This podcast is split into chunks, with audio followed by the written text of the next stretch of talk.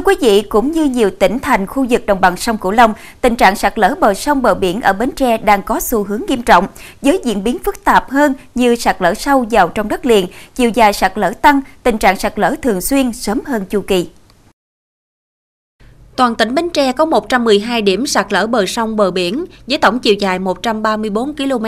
trong đó sạt lở bờ sông 104 điểm, tổng chiều dài khoảng 115 km, gây hư hại nhà ở, mất đất sản xuất của hàng trăm hộ dân. Sạt lở bờ biển 8 điểm, tổng chiều dài khoảng 19 km, đã làm mất khoảng 200 hecta đất và 54 hecta rừng phòng hộ thuộc ba quyện ven biển. 6 tháng đầu năm 2023, có 16 điểm bờ sông bờ biển tiếp tục sạt lở, với tổng chiều dài sạt lở 6.774 mét.